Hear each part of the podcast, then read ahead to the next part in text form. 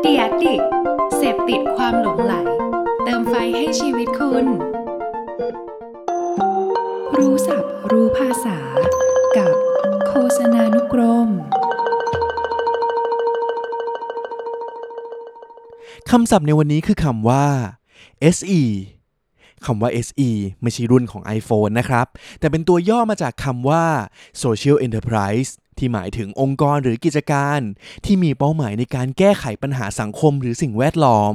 โดยใช้การบริหารเชิงธุรกิจผสานเข้ากับความรู้ด้านนวัตกรรมทางสังคมซึ่งยังมีรายได้หลักจากการขายสินค้าหรือบริการที่ออกแบบมาเพื่อแก้ปัญหาให้สังคมโดยไม่ต้องพึ่งเงินบริจาคและนำผลกำไรเหล่านั้นไปต่อยอดและขยายผลประโยชน์ได้นั่นเอง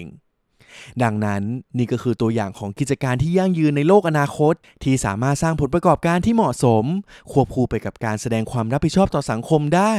ตัวอย่างเช่น Creative Move ซึ่งเป็นเอเจนซี่ที่ทำงานเกี่ยวกับด้านนวัตกรรมเพื่อสังคมโดยตรงนั่นเองครับ